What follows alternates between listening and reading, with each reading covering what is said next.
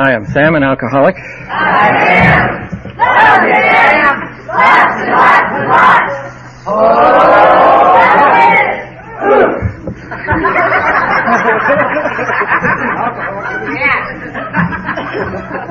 A lot of brain damage here.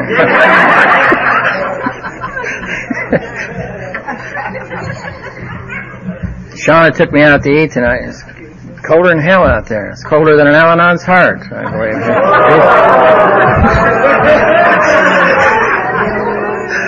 I know there's Al-Anons here. I can feel you releasing me.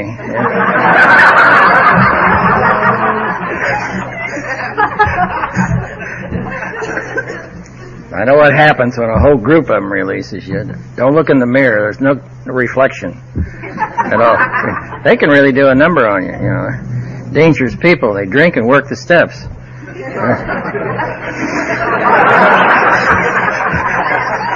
Scares the shit out of me. I'm in a mood tonight. Are you guys in a mood? I hope so. Yeah, come on. Let's, yeah, yeah. Let's have a good time. I've been out mixing and mingling with so-called normal people for two whole days. I know. I've had more fun doing 30 days in jail. I know I've had better flashbacks. I'm the world's oldest living teenager. I've been 17 years old for 50 years. I got stuck back there someplace. But I, am a reluctant child. You know, I was a reluctant birth. I did not want to come out of that womb. Uh-uh-uh. I was comfortable in there. I didn't have to speak to anybody. I didn't have to make up excuses for what I was doing. if I'd had a light and something to read, I never would have come out. The only reason I did is because I'd written on all the walls. What are you doing? Denny, what are you doing? I know, I know Denny's doing that. Is that okay now, Denny? Are we all right? Okay. Oh, I'm afraid of things electrical. I had two uncles who went to the electric chair. you never know. anyway, let's have a good time tonight. I've had enough uh, troubles this week. I'm sure you have too. Let's enjoy ourselves here. Uh, we. Uh, have a chance to get together. I don't know where you guys have been on a Friday or a Saturday night, but I've been in a lot of jails. That's where I usually spent my time. I was a big shit magnet for the cops. Just, here they come. I thought my name was Get in the Car, punk.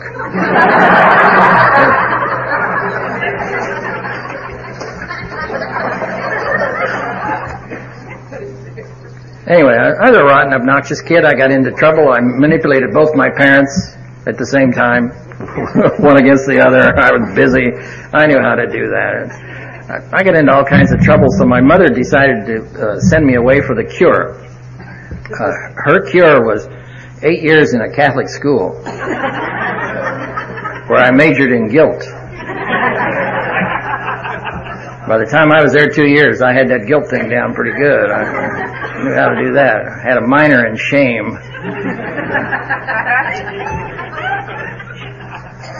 I was a dirty mouth little kid, so I taught the nuns a lot of new words. they were busy with their beads. I could, I knew they were praying for me. They had to be because I was so obnoxious to those poor women. I had to go out and visit a lot of graves and take flowers out to these poor old nuns. What I'd done to them, and I, I watched my family drink, and I promised myself I ain't gonna be like them. No way am I gonna end up like that. So I ain't gonna drink and I knew enough not to smoke too, because I because I knew they were smoking some of that marijuana, and I wasn't going to mess with that either. And they were into some other things too. Uh, so you see, I don't identify with people who specialize. I figured if you're going to do it, do it. Denny at the controls again. You're going to get it right this time, Denny? He's from Price Hill. Don't expect much.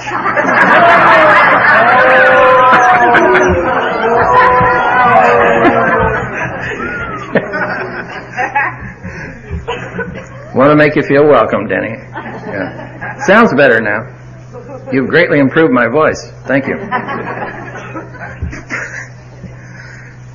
anyway, uh, I did my time in this Catholic school, and I got out, and I was in the family business, which was stealing. So I went straight from the Catholic school to the Reform school. And I couldn't hardly tell them apart. Uniforms, the discipline, same thing. But while I was in the Reform school, I went through puberty in about 20 minutes. And so when I got out of there, I was nothing but a horny little kid loose on the streets. With nothing but a hard on and a bad attitude. No place to put either one.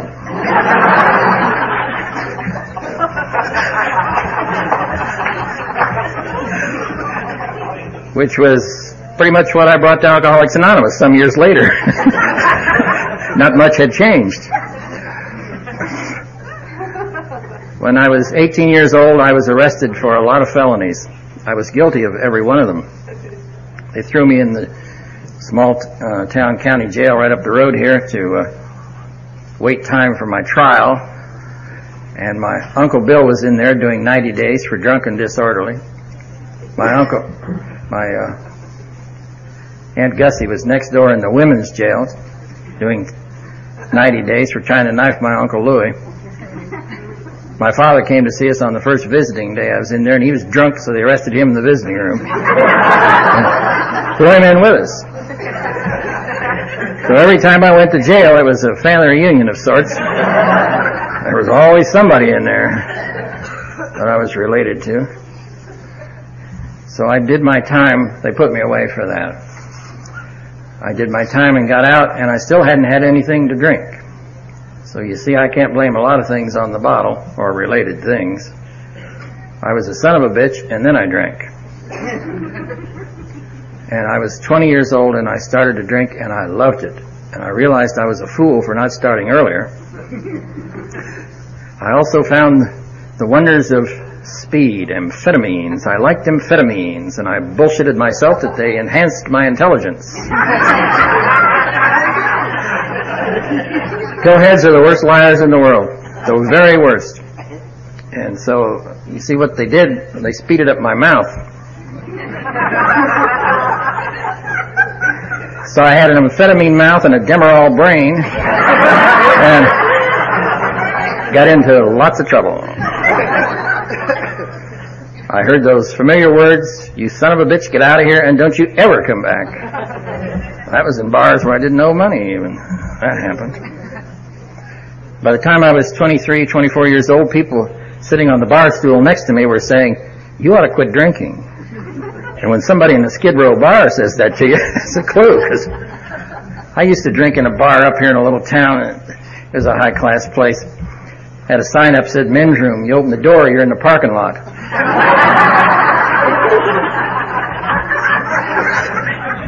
So I, I don't know anything about high class bars. I never really was in one except by accident. I never messed with mixed drinks except what I mixed, which was a usual mess. I did it all. I took everything I could get my hands on. And I loved all kinds of drugs. I don't care what they were. I loved them. I heard a guy around here today, was sitting around a table out here, and he was talking about these old uh, inhalers we used to get years ago, and tear them up and put them in a Coca-Cola. You get an uh, inhaler for 77 cents in those days, and god damn, you get a pretty good high. I mean, it was a cheap high. And I loved those things, but they took them off the market. I wore a black armband for a year. Those things came out of a pharmaceutical house in Philadelphia, Smith, Kline, and French. I used to send them a Christmas card every year. I was grateful for their product. Kept me alive. I drank every day. I mixed uh, the whole thing, and I, I'm drinking with the winos, putting down those goddamn drug addicts up the street. I'm messing around with the drug addicts, talking about those damn winos. Do you see what they're doing up there? It's terrible. I hope I never get that bad. And here I'm mixing and mingling with all of them. See, I was. Uh, I didn't care what it was, it might work. And I tried all the new things. I read those pharmaceutical books. Uh, let's try this new one that's coming out. I'm going to get some of it and rocket to the moon or wherever I wanted to go because I didn't like this world. I didn't like it at all. But I got into a lot of trouble where I lived. I'm, I'm finally off parole and I got into all kinds of trouble there. And so I moved to right up the road here, beautiful Covington, Newport. In those days, uh, liquor stores were open seven days a week. You could buy marijuana in the liquor stores, some of them up there, and I mean to tell you, I thought I'd found it. Now, I hung around with a bunch of Italians that owned uh, an Italian restaurant and bar over there, and I thought they were gangsters. They weren't, they were just Italians. Yeah. But I hung around them, I'm a gangster, yeah, I'm gonna be a gangster. They were just Italians, yeah. Anyway, somebody got in a fight in front of the place one night, and one shot the other one, and I'm standing there, I'm a witness to a killing. Well, I knew what to do about that. When in doubt, get the hell out of there. And so I reeled in my umbilical cord and went home to Mama. Mama had been to Al-Anon. Yep, she had those little beady eyes and that smile. She got me up against the wall and released my ass right now. Said, you can stay here a couple days and you got to get out of here because you're loaded and I don't like it and I don't want to see it. And, okay. I denied being loaded, of course. While I was there, my youngest brother came running from the cops and others. And one morning he and I were puking together. It's a family disease. Uh, we were both in pretty bad shape, and he says to me, if our luck holds out, we'll be dead by noon. I didn't care. I didn't give a damn. Then finally, after he's through puking and he finally got something to stay down, he said to me, well, as soon as we get off of this one, let's really go on one. Oh, God damn, I'm dying. I gotta get out of here and get away from him. And two days later, he and I woke up in the back seat of a wrecked car in a junkyard full of other wrecked cars. Now try that on your paranoia. it's all foggy and it's 5.30 in the morning and he's waking me up and he says, wake up, I think we've been thrown away.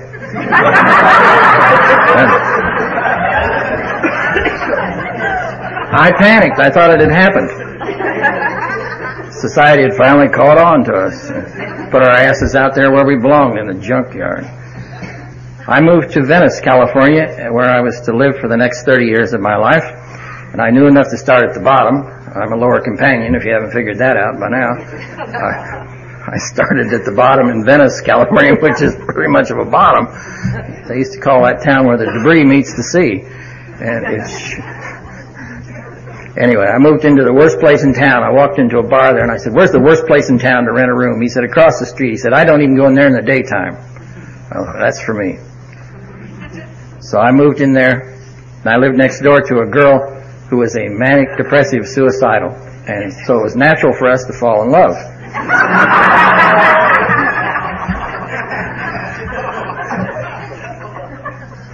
She would come home every night from work and she'd brush her teeth, turn on the gas, and go to bed.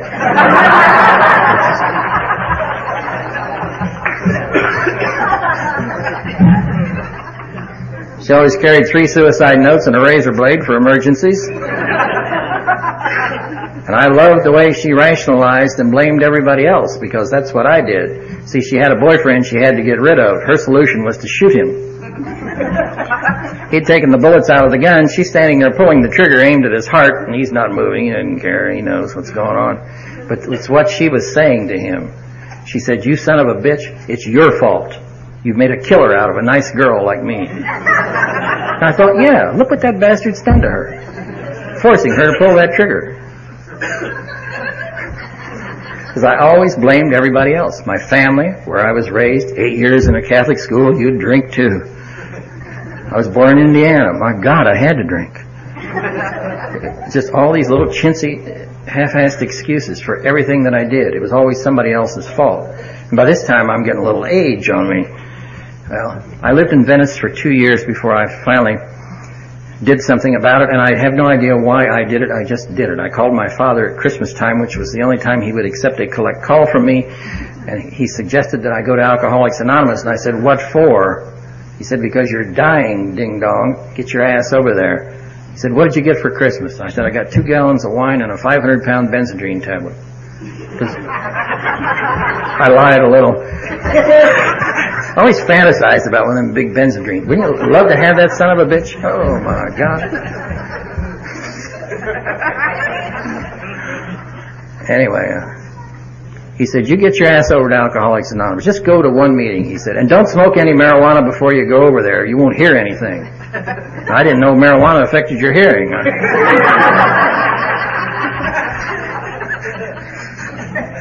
I always had my stereo turned up so loud, and I mean, people knew I was home. The way, let me tell you about how I bought the stereo. More is never enough. I kept going from store to store. No, that's not big enough. I gotta have a bigger one. I gotta have a bigger one. Finally, this one salesman says to me, look, I guarantee that that thing will do structural damage to your house. I said, good, I'll take it. Send it right out. We'll go into with it. What, what, what does anybody prove by all that? Say bigger is better. I got I have a bigger motorcycle. Well, I need I need two of those. I got to have two motorcycles. That's the way I operated. I always had two. And piggy piggy. See, I, I tried to explain to my sponsor. I said, "You see, I'm of an addictive nature," and he said, "No, you're not. You're a pig." that I could understand. He always translated for me. He had bullshit filters in his ears, but I didn't know that at the time. Anyway, I went to a meeting and I didn't like it. There was somebody there, some woman, and she was talking about she'd wet her pants twice and come to AA. And, oh, really? Wait till I find out what I've done. So, I went to a meeting the next night. It was pretty much the same thing. They didn't mention marijuana. I didn't mention marijuana. They didn't mention drugs of any kind. I most certainly was not about to mention morphine and heroin. Told them I had a slight problem with the bottle. That's all I would admit to. So I stayed clean and sober for 10 days. I went to 10 meetings. I went every night. And at the end of that time, I smoked a joint. And I smoked another one. And I got thirsty, so I drank. I got drowsy, so I took some amphetamines. Of course, a natural progression, right back into it. But I always drank when I took drugs. I don't know why. I just did. I always had to have that bottle of something there. I mean, it was pretty cheap, 69 cents a gallon or whatever the hell it was. Anyway, uh, that lasted a week. And I knew I was a lower companion, and I knew in the city of Los Angeles there had to be some lower companion meetings. So I quit one more time, and I went back. I asked a man, where the hell's a lower companion meeting? He said, come on, I have just the group for you. Took me over to Pico and Alvarado in Los Angeles, and there was a meeting there called the End of the Line. And that sucker was the end of the line. I there was some strange mothers in that group. They didn't read. The guy just, he brushes everything aside. The chairman, he says, there are no traditions here. It's every man for himself. well, I'd found a home asked for announcements, and some dude stood up and said that he was in a depression. He said, I'm really getting worse. He said, I'm, I'm going to kill myself this week probably, and I won't be here next week, and I'd like to say goodbye to all my friends. Uh, damn, finally found somebody I could identify with, even though he was leaving.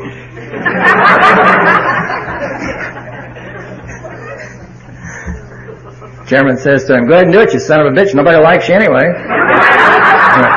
I understood that sort of thing. They finally got the meeting started. You can imagine what the sharing was like there. A little strong. they taught me a few new words, or at least how to put them together the way they did. A few minutes into the meeting, through the side door came three dykes.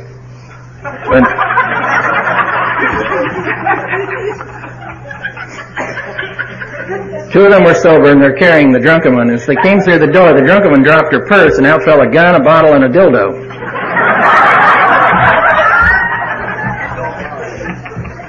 Standard equipment for a dyke's purse, for all I know.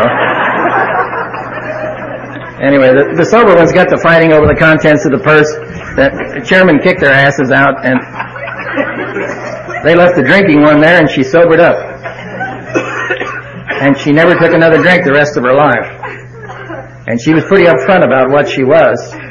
She was six foot two, a flat top haircut, a tattoo on this arm of a Harley motor. That's, and she held out her hand. Hi, I'm Aggie the Dyke. And, well, we kind of suspected that.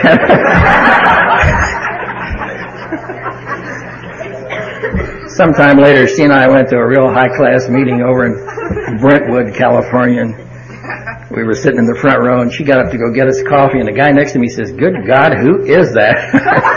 I said, "That's Aggie the Dyke."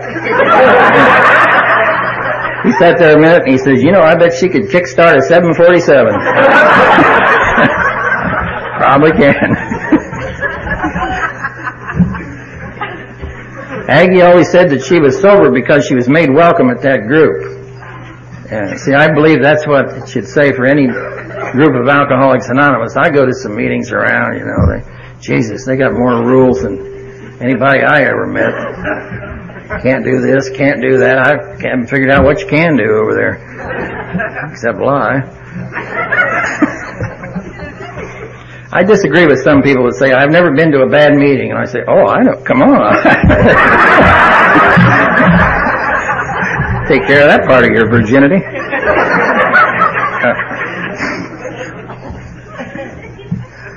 I also disagree with people that say it gets better and it gets better and it gets better. And I'm sitting there wondering what the hell's wrong with my program. what has gotten better is my ability to cope. It has gotten different. That's what it has gotten. In some areas it's gotten better, other areas it's got worse because there was a lot of emotions that I had never used. I would not allow them to come out under any circumstances. I had to have control. And it almost killed me. And I kept the defense mechanisms that I had as a child, and that almost killed me. I had to get rid of them, but I clung to them because they were all I had. And I didn't think the steps would take care of all that. I didn't think I could ever get rid of the horrendous life that I have lived as a child. Because I've had three psychiatrists tell me that I was the strongest person they ever met just for surviving my childhood. I said, wait till we get to the drug addiction. You'll love that part. we never even got that far. I have nothing against psychiatry. It's, I, mean, I paid a lot of money into. I've been to all kinds of therapy, group therapy, nude therapy, up yours therapy, primal screams, anal screams, all kinds of shit. I paid a lot of money for big fancy weekend up at Big Sur, California one time. There's a big psychiatrist up there and he gets up and he says, uh, I paid all this money and at the end of this thing he says, well you know my philosophy of living can be boiled down to one sentence. Living in the here and now and all the rest is bullshit. And I thought, I paid $350 for that. Because what made me mad was I'd heard it at the Venice AA meeting two weeks before that. and it hadn't cost me near as much and we had donuts.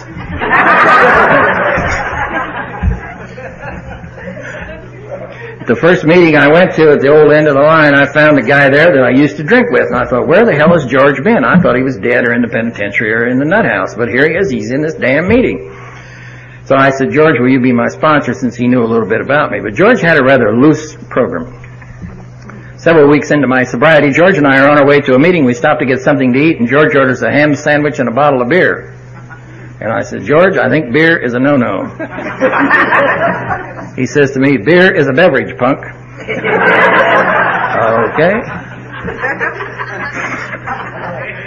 I got my ham sandwich to go and got out of there and went on to the meeting and George disappeared again. A few weeks later, another drunk driving charge. A few months after that, another drunk driving charge. And he got three of them before the end of the year and George was going to do a bunch of time in California.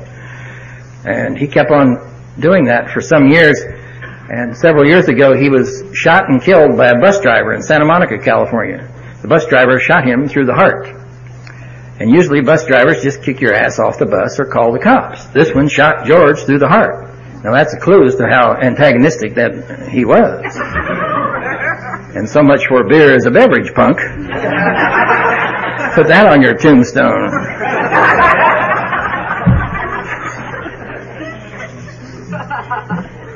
Something happened like that in my family. My youngest brother continued to drink, never did sober up. On his deathbed, the doctor is saying to him, you are dying, you cannot drink, do you understand that? He said, but I'm not an alcoholic. I, who the hell cares about that time? I told my mother to put that on his gravestone. He died right after that. He's 34, he's old. Uh, I said, here lies a non-alcoholic who died from too much drinking. So I don't give a damn about the labels. I don't care what people call me. Jesus has got all kinds of labels for us now, especially with the treatment center business going on. Man, have they invented some new words. I don't know what the hell those people are talking about sometimes. I'm just an old tired drunk that came to Alcoholics Anonymous and found a way to go that works. I'm still dragging along there. I still go to meetings on a regular basis. I still make coffee at meetings. I still set the damn thing up. Those are, when I was new, those people were my heroes. Not the, I mean, there's a lot of flash in some AA meetings, especially out on the West Coast. My God, I mean, those people don't go to meetings, they arrive. Stand there and pose and look good and pass as human beings. I know that from hard ass experience. I've done that. You see, when was George drunk, I had to get another sponsor. So that's the one I picked that had the bullshit filters in his ears. Now I thought he had the two requirements for sponsorship. He, he was dumb and he had money. I'm going to manipulate this old fool. Well, I didn't. I never could. He always translated for me.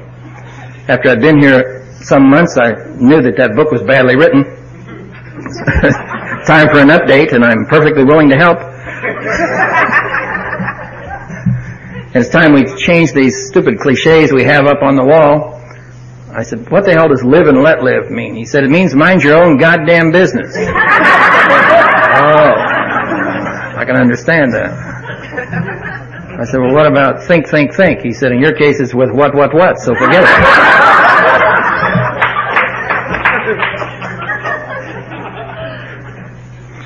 well, sometime after that, I landed a good job and I made a lot of money. And I believe if you have it, you should flaunt it. And I'm still a gangster. I'm a sober gangster. I go into Beverly Hills, California. I buy a Cadillac convertible and I paid cash for it. I don't mean a check, I mean cash. I want to peel that money out there and I did. And I drove it to the Venice AA meeting, my little home group. And I pulled up in front of the door where you had to go over it, under it, or through it to get into the meeting. And I had told several people I'm going to get this new car. I walk into the meeting and there's my sponsor talking to a newcomer. The newcomer says, what kind of a car did Sam get? My sponsor says, he got a green one. I said, a green, it's a Cadillac convertible, you old wet brain. he said, come here, punk. Uh-oh. He said, there's two kinds of cars, those that run and those that don't run. Have you got that? So, saluted. He'd done it again. He'd saved my ass by telling me the truth and getting out of that corner that I had painted myself in, and I did that repeatedly. And uh, the reason I fell in love with that manic depressive girl is because that's what I was too. You see, I I loved when it rained, and we could listen to a lot of singers that leave you with no hope.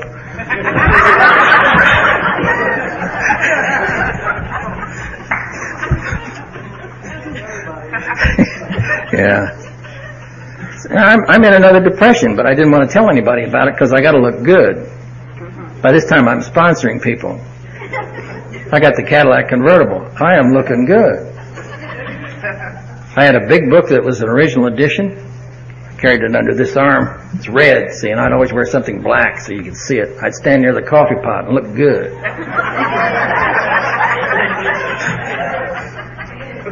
I didn't work with newcomers. You came to me. I was such a spiritual giant I could knock an Al-Anon down at 20 feet. if I shook hands with a newcomer, their whole right side sobered up. Right there. Strong.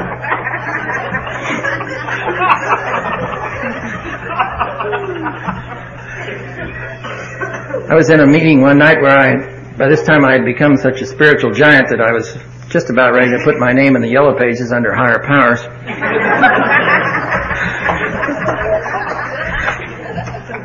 My sponsor says to me, your canonization papers came back from Rome today and they're unsigned. oh. Sometimes he'd say, are you waiting for a vacancy in the Trinity? no, no. But one night, particular night at a meeting, I mean, I was a spiritual giant that night. I walked out of that meeting and man, I glowed. I stopped in the grocery store on the way home and I'm standing there in the checkout line and I'm wondering why these people can't feel my vibes. I'm just sending them out, but they're not getting it, these dummies. Then the line moves slower and slower And then I reverted to what I'm really like. And then all I could think of was if these son of a bitches knew there was an alcoholic, a drug addict, and a potential killer in this line, they would get the fuck out of my way.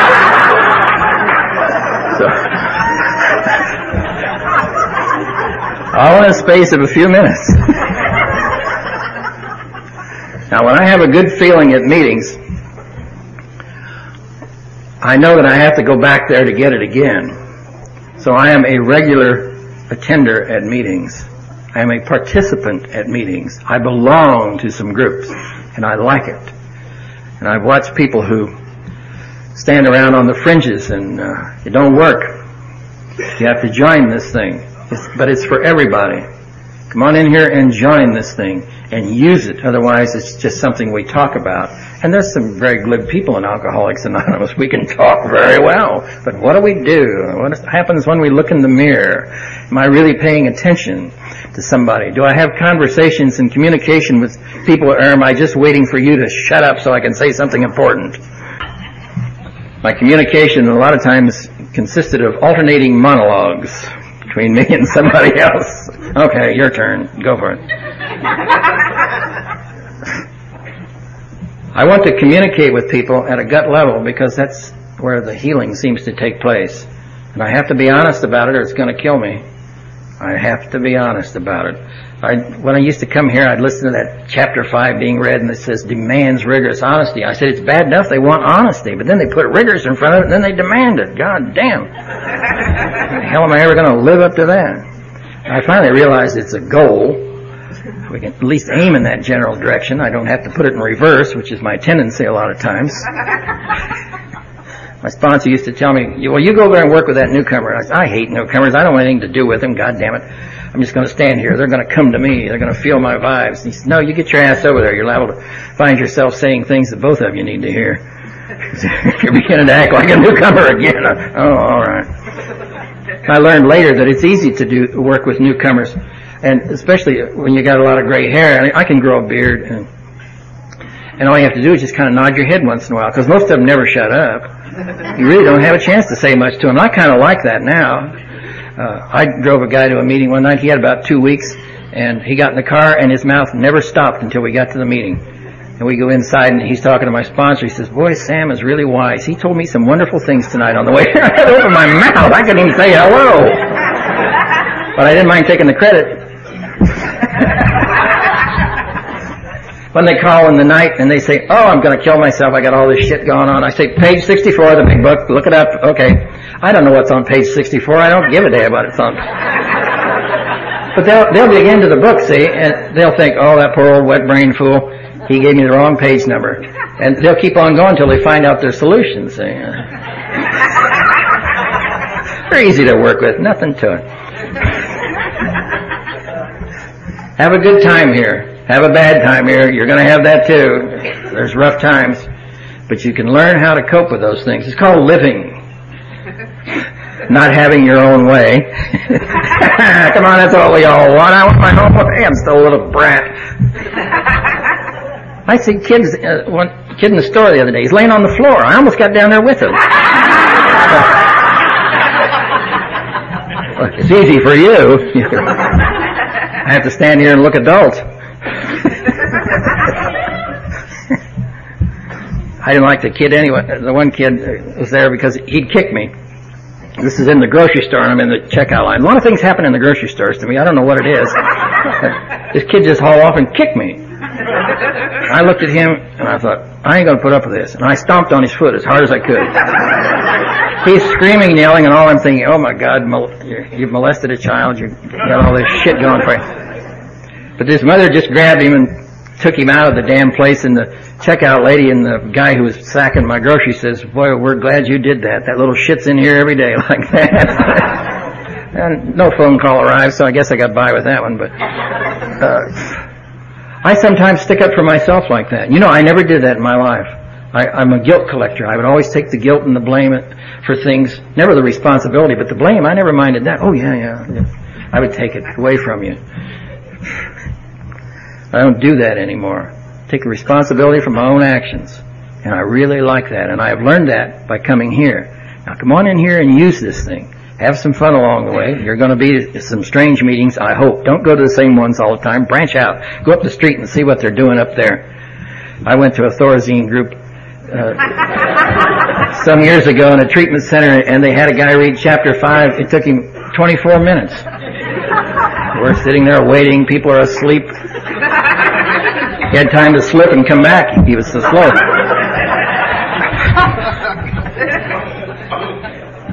He got to the part where it says we are not saints. He read it, we are now saints. He looked around, smiled, he said, isn't that wonderful? You're in for a rude one when you get out of here, ding dong. All I could think. But see, if I'd stayed home watching Slip-O-Vision, I'd missed that. Well, get the machine and push the button and tape the damn thing. Then you can fast forward through the commercials when you get home and watch it. That's what I do. What's so? I have never found anything more important than a meeting. Never. I get out there because I don't want to miss anything. I'm nosy, but I want to be there for the feeling that's in the room on some nights. And I've had some experiences right in front of me that I, man, no amount of money could ever buy anything like that. And, and that's the way, I'm grateful that it, that's the way it is because I used to know a guy, he's a very rich man, he's a car dealer, lived in Los Angeles. He used to go in treatment centers and bang his fist down on the counter, give me the best sobriety money can buy. He says, and then, you know, I went to one of them damn meetings and I bought that book for five dollars and I've been sober ever since. I, oh, uh, see what happens? Work them damn steps, ding dong. So come around here and enjoy it. Participate in this. And you'll see some wonderful things. And you'll feel it too, if you want to. I want my feelings to operate and to keep them functioning, I have to come here to let them operate. Because my family's still kind of someplace else. I don't know where they're at. Even the ones that don't drink should. In my family, I wish they would. They're a little more amiable. I went to my family reunion this year and my Uncle Frank says to me, when did you get out of the Army? I'm 67 years old, Uncle Frank. I've never been in the Army. I got drafted, but I was in the penitentiary. I would have gone, but they wouldn't let me out. Then he says to me, how long you been wearing glasses? Since I was nine years old. Now, do you really want to hang around people like that? I don't. Once a year, that's my limit, over and out. I don't want to mess with. I'd rather come here where I see something that's certainly a lot more for real than anything I've ever been around. Uh, some time ago, a biker came in our meeting, and he'd just gotten out of the, penitentiary. He'd done a year and something in there for manslaughter. He was driving the truck and had the wreck and killed the wife, and uh, his leg was gone. And he's limping into the damn meeting, and he's crying through the whole meeting. And at the end of the meeting, he says, "I can't stand it any longer. Is there anybody in here that'll kill me?" I thought, God damn. This is a rough group, but I don't think so. Let me look around here. Finally, I sat there a little bit and I said, well, you settle if we just take you over in the corner and beat the shit out of you.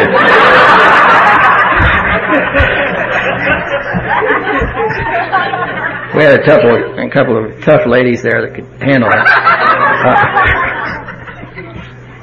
Uh, we stood up to say the prayer at the end of the meeting and he wouldn't get up. We finally got him up and I took him to a meeting over in Columbus, Ohio the very next day and there was a thousand bikers over there. It seemed like it was probably only a hundred, but it seemed like that to me. I mean, you look at them, God, they multiply. Uh, but they were sober, and a lot of them knew him, and he went in there and just disappeared and sobered up. See, he found the place, and I think about that. I would have missed that if I'd stayed home. And I can't afford to miss those experiences. I don't think you can either. I don't think anybody here can get in there and experience what happens in these meetings. When I get out of myself, I am able to experience these things. And so uh, I still have days when I could, I spend the whole day trying to turn sloth into meditation. And, oh, it's still called laziness and sloth, and among other words. And yeah, I still have days like that. And there are some days when, Jesus, I just, oh, take that. I even wounded my neighbors not too long ago. then I found out they weren't home. Uh, disappointing. What I'm saying to you is be a human being. Don't get too straight and narrow around here and becomes there's we got fanatics up in our neighborhood. Some guy called me the other day, says, How many steps are up to Dr. Bob's front porch? I, what? Who the hell cares? God damn. I used to be like that. I was too busy to live. See, I didn't want to experience a lot of things. I didn't want to be a human being. I, I would just soon be a fanatic of any kind. I'd be a fanatic of anything. That, that's the way I still buy things. I, am dangerous when I, I have no business in a record store or a bookstore. There goes the phone money. Oops. I still do things like that. That's because I'm a human being. I used to be ashamed of that. I thought there was something wrong with my program, and there wasn't. There wasn't anything wrong with it. I'm a human being, and I really like that today. And yeah, I've had some rough times recently, and I got to tell you, I have had some great times recently. There are people in this room that I've known for a long time, and that I love, and that I have care and concern for. And I never had that in my life because my family wouldn't let me. There was no place to do it until I came here. Our book says we have to give away the entire supply, and I don't like that. I want to save a little for the rainy day, you know. but my sponsor explained to me that's to keep the pipes clean so more can come through. And I, I keep running into people that deserve to be resented the rest of their natural life.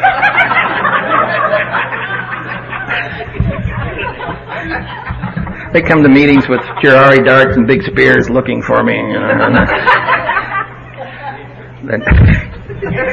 But I put my resentments out in the garage or someplace, and they mate in the night and multiply. Come in in the morning and have pups on the kitchen floor. Okay, another day. Here we go. But I get up and experience it, and I know a lot of things to do to get rid of those resentments. And it's almost always because I am totally self-centered again.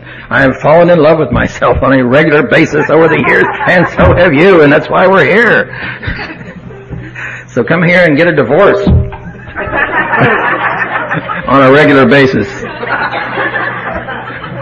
Enjoy yourself. Have the good times and the bad times. And I don't know of a better way to go. I always end up sounding like a pimp for AA.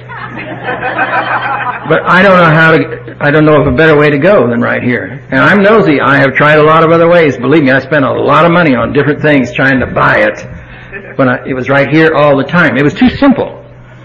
Let's complicate this thing. That was my motto. stir it all up, stir shit, and complicate it all the time, but not anymore. Come on in here and be the human being that perhaps we were all meant to be when it gets right down to it. You've got a great way to go if you'll do it, especially you younger people. I've been sober since I was 29 years old. Yeah, it's a hell of a long time. And no, no, Remember, it's a we type of thing. I have not done this alone. Yeah, I'm the one that had to work the steps, but believe me, I've had a lot of aid and comfort and help along the way. And I don't believe anybody should be applauded for saving their own ass. Wish some, oh, I used to do that. I flaunted, I had these big medallions. Oh, that's not big enough. Get a bigger one.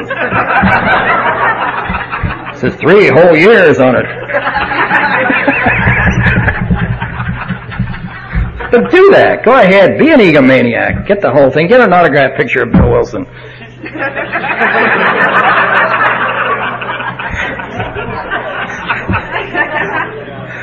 I know groups in California that, oh, they have these things, you know.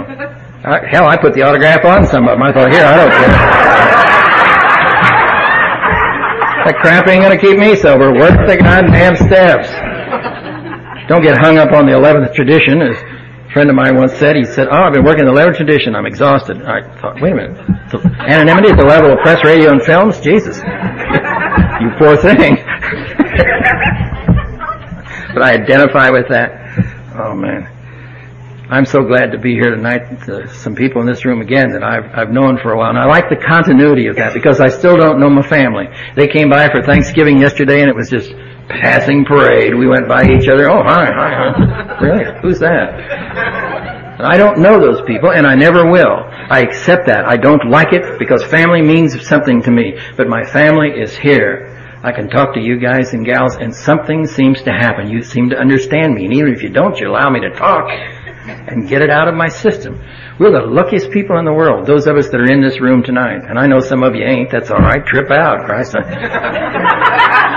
I know how to do that. Christ, the minute somebody walks in, then I think, oh my God. And before the meeting's over, we've had two and a half children.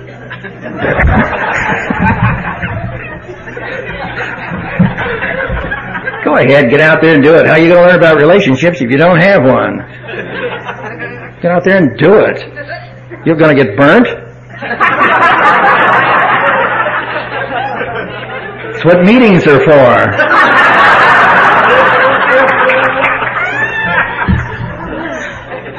You got binoculars, put them down.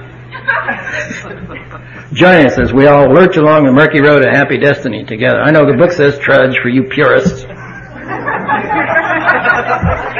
I lurch. I'm all over the murky road of happy destiny. I don't even know where it is on some days.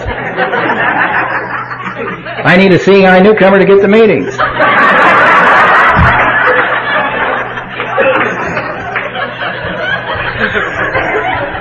They think we're saving their asses. Other way around.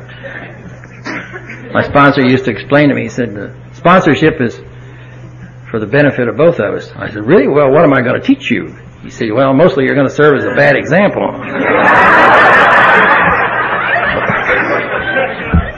I don't mind doing that.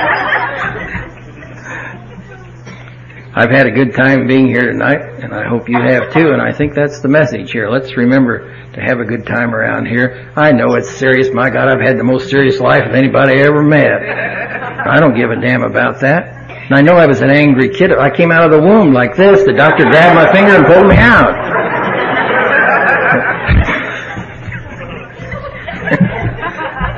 I had to leave. I'd written that four letter word on all the walls. Uh,